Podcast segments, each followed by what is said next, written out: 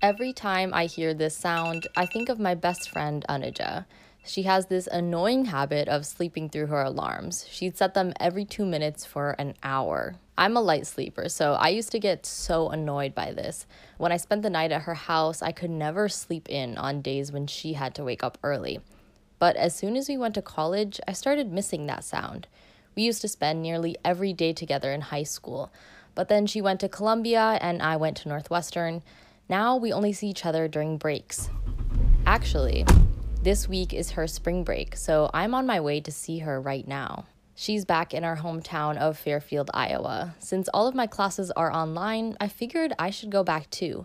We're both seniors, so this spring break is the last college break we have to spend together. When I get back to Fairfield, I'm going straight to Anuja's house for dinner.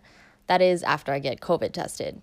She actually just got cleared to leave isolation after contracting COVID while at school. Luckily, it was a mild case. She's fine now, and she has her sense of taste and smell back too. I want to ask her what it was like to not be able to taste or smell food and how she stayed sane while being completely isolated for two weeks. It's been a couple months since we've seen each other in person, and we're both really busy with school, so we don't FaceTime all that often. That means we have a lot of catching up to do. Of course, our lives haven't been that exciting lately because there's a pandemic, but we still love sharing the ups and downs of our college experiences. She's working on her senior thesis for her econ major and human rights minor. She's also getting ready to start a job as a legal analyst at a law firm in Manhattan. I, on the other hand, have not found a job yet, and I'm very stressed about that.